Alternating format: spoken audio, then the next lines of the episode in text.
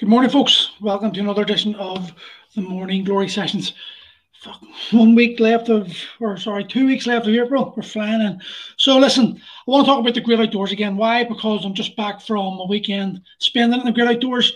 I spoke about it on Friday, and now this is the sort of like the post analysis, shall we say. Lessons I learned depression. We suffer, so many people suffer from depression and what I, I'm, I'm a big sufferer of depression. I've, I've always admitted that.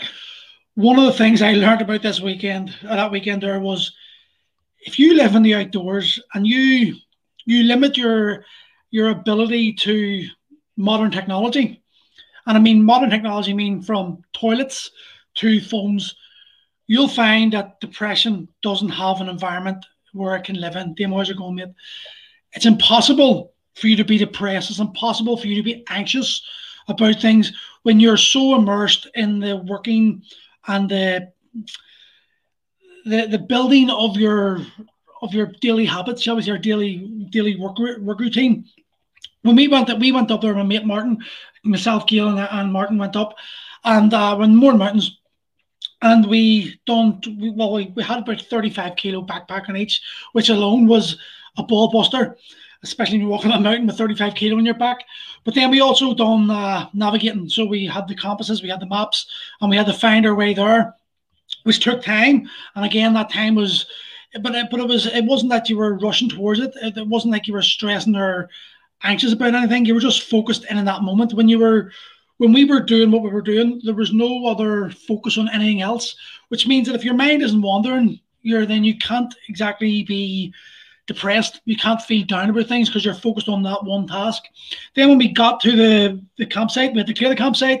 Then we had to go find logs from chopped down tree, from broken down trees, and I had to cut the logs. I cut about two two tree trunks, which busted my bollocks. Trust me, my abs have never had a workout like it. My hands were sore. Gail was chopping wood with an axe, and we were doing that because we had, and then we had sorry, we had to find stones to build up the stone, the fire. Then we had to chop the wood. We had to get the kindling. We had to get everything in the place. And it took us about, I don't know, we probably arrived there about four o'clock. And we didn't eat until about 12 o'clock that night. We were preparing everything for that whole time frame. But when we sat down there now, um, Martin made a goulash and it was fucking unbelievable. But the, the reason why we probably enjoyed the goulash so much was because we we invested so much time into making it and like we were lucky, we got a nice day. It was lovely. The weather was nice and hot, and um, there was no rain, which is unusual for Ireland, obviously. And because of that, we were able to enjoy it. But it, it sort of brought me back to a realization that one of the reasons why there is so much, maybe so much depression about it is because we've got so much time in our hands, not focusing on pushing ourselves forward, on actually living a life. We're we're we've got too much time on our hands. We, we, we literally we spend so much time scrolling and because life's so easy. And if we were able to maybe realize that it's this this um this desire for us to have an easier life that we believe that's going to be Gareth, how's it going, mate? That it's going to make our life better. When really it isn't, because it's it's taken us more away from what it means to be a human being. When we got into the forest and we were we were making the fire and we were chopping the wood and we were preparing the food and everything had to be done in a certain way. It it, it allowed us to forget. Well, I didn't think about my phone. The only time I took my phone out was to take a photograph of the moment, you know, to the, the video it and to, to keep to keep a to keep a memory token of it. But the majority of time was just spent doing the work. And because you were immersed in that work, you didn't think about anything else. Trust me, when you're chopping down a tree, it, or cutting up a tree, you're not thinking about how you're how bad you're feeling. You're only thinking about I want this fucking to stop, and I hope there's no other trees to cut down because it absolutely busts the bollocks to you. But the the the positive side of that was when we sat down to that food and we had a few beers. It was absolutely brilliant, and also I got absolutely blocked on four beers because of the amount of work I'd done. I was knackered and I died all day yesterday, which isn't a good thing. But that it, it sort of made me realize that there's a reason why people were not overweight 150 years ago because life was training. What we what we go to the gym to experience, that was everyday life. That was just survival. And that that sort of mindset when because we, we were only we were only like about five miles away from civilization. Like it's not like we are anywhere far, but to know that if we wanted something, you had to walk five miles. To, it was it was it was I don't know. It was humbling. So we say, and like if you wanted the shit, you had to go into the woods, you had to dig a hole, you had to fucking have a crap in the hole and fill it all in. Everything required work. And I remember watching a film from a wee lad that I there was a, when I was doing an Ironfit, there was a young lad who done parkour, and his he made a documentary about his life traveling across Europe. He went away to Amsterdam with five euro in his pocket, and then he ended up traveling for a full year. Um, with no money, just just doing parkour tricks and shows on on TV or sorry in the streets to make money. And they were actually going through bins. They find food. They were they found out they figured out like they could sit outside supermarkets and wait for the supermarket to throw out that night's um, food before they throw it out. They would take it and they would eat and they were living like kings. But one of the things they said was making a cup of coffee and the the difference of getting a cup of coffee in modern day living where we just go into Costa, order, pay, and then making a cup of coffee when you were living how he was living. He said, first of all, you had to get up and then you had to walk to the forest and you had to cut the trees down. And then to cut the trees and you had to transport the wood to get to them. Then you had to build the fire. Then you had to boil the water. Then you had to put the coffee in. And the process took about half an hour to an hour. He said, but the benefit of that was that cup of coffee tasted fucking amazing.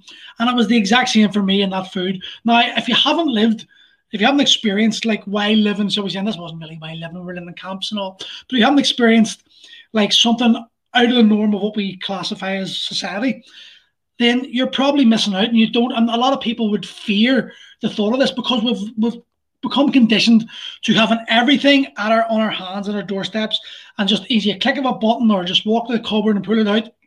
That we've actually become disengaged with what it means to be human, and experiencing what it was like 200, 300 years ago, normal life it's it's it's a good thing to have because it makes you one it makes you appreciate what we do have and two it also shows you that you're capable of more and that if shit hits the fan that you've got these skill sets that could help you benefit now martin is a, a wild expert shall we call him he he spent a lot of time in the army. He spent a lot of time in the wild. He loves like he loves building ca- um, cabins type stuff out of the out of the natural environment. And because of that, his skills, his ability to survive in these harsher environments, environments that would kill a lot of people who live in modern day society, was was inspiring. It was it was it was it was great to watch someone do what humans do naturally and to keep this this fountain of knowledge going. And it's something that I realize that the vast, vast, vast majority of us do not have the ability to survive in the environment this country provides us without our homes. Can you imagine having to live in the in the winter in this country by building a hut out of trees and leaves and shit like that? 90% of us would die because we just don't have the ability and we don't have that fortitude inside us to be able to cope with that environment. And that is something that we have to take responsibility for. Just because our life is easy doesn't mean that we should always look for an easy life. We should the, probably one of the reasons why so many people feel down about themselves and, and aren't confident in life is because they've never experienced life. They've never experienced real living. We're living in this manufactured world, this world of marketing and like sound bites that just make us buy the latest phones or get the latest gadgets or look for the bigger house instead of actually taking a step back and appreciating what it is we have spend that that night in the and doing all that work the other day made me appreciate the the benefits of living in a modern day living, but it also it opened my eyes to this isn't living. This is existing. This is just same shit, different day. When you're out in the wild, every day is going to be a challenge. Every day is going to present something new for you. And that presentation is something new. Vida, how's it going? That that um, experience of of like cold water showers or cold water baths and digging digging up the ground to, to make a nice soft layer for you to lay your tent on and digging a hole for the fire pit and getting the rocks to get the rocks around them building the fire and then chopping the food up and and all that preparation. It it it helped it made me feel like alive it made me feel alive again. And i think that a lot of people would benefit from doing it. Now, I know like a lot of people have, are soft now. We're conditioned to not want to face these adversities and not want to actually challenge ourselves. But then look at what's happening in society today. Look at how many people are depressed because of this wanting of an easy life. When you're looking for an easy life, well, you're whenever whenever life throws what life throws at you, hardship, then you're not equipped to cope with that. And because we're not equipped to cope with that, we blame other people, and then it's like it's the it's it's not never your fault. When the reality is, every single one of us has the ability to go out and experience that in some way, shape, or form, and slowly um, immerse ourselves into more challenging situations. But we choose not to because the fear of the challenge is overriding. It puts us it puts us out of our comfort zone, and then we avoid doing it. And because we avoid doing it, we never experience it. Because we never experience it, we don't know we can cope with it. And because we know we cope with it, that brings anxiety of the fear of not being able to cope with it. So it's this loop that we're continuously on, not realizing that we each and every one of us has it within our own abilities to change just by exposing ourselves to it. Um, I don't know. It's definitely something that I, it's something I miss doing and uh, I'm in bits today because of that walking with a bag. But it's something I'm going to do again. I'm going to Martin and I are going and Gail are going to do well. He calls it stage one, stage two, stage three. So stage two will be, I think, no tents, and then stage or no stage two isn't that stage three is no tents. We'll have to build our own tent. But there's different levels Martin brings you into.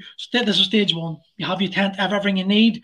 Stage two, Martin actually goes to the point where he carves his own spoons out of wood he, he, he spends he brings himself back to that sort of like that Viking era where you were everything was done by hand. And if you wanted a spoon you had to carve a spoon. If you wanted a plate you had to carve a plate.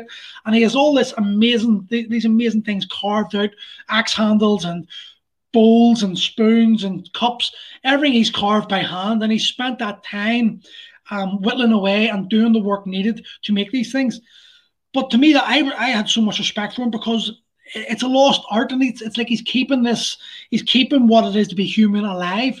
And i think that that experience for me sort of exposed how how detached we are from what it is to actually be human and why and then it sort of made me realize why there is such a such an, a point uh, amazing or such an amazing reading a valid point there such a level of depression and anxiety within modern society if, if life was so good, if life was so was exactly what we're meant to have, then there wouldn't be a level of depression there is today. There wouldn't be the level of anxiety that we have today.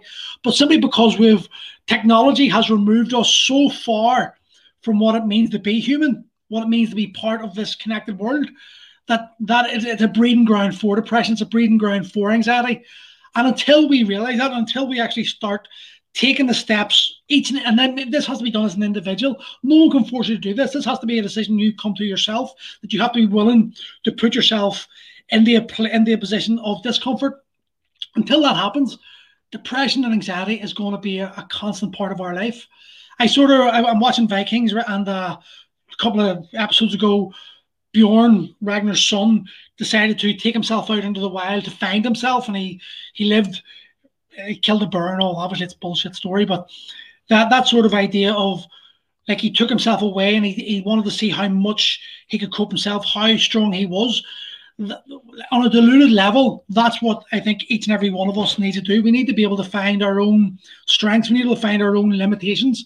And the only way we can do that is by challenging ourselves in a way that that we, we're in a place where we can't really get out of and nature is the best place for that because nature's unforgiving. It's not it's not evil it's not kind it just is. And it's it's not that nature wants to kill us. It's just simply fact of how well prepared we are and how how willing are we going to be to push ourselves further and just see how far we can go before we break you know? And in today's society, we can do that very comfortably. We can get tents, we can bring cooking utensils, we can bring cooking stoves and stuff like that. But just being out in the wild, just not having the accessibility of shops, having the availability of all the modern technology, it puts you in a different state of mind. And that state of mind is going to help you find who you are. So, yeah, my lesson for today was get out into the wild, enjoy life, and just see how much more you're truly capable of and I'll speak to you tomorrow. Have a good day.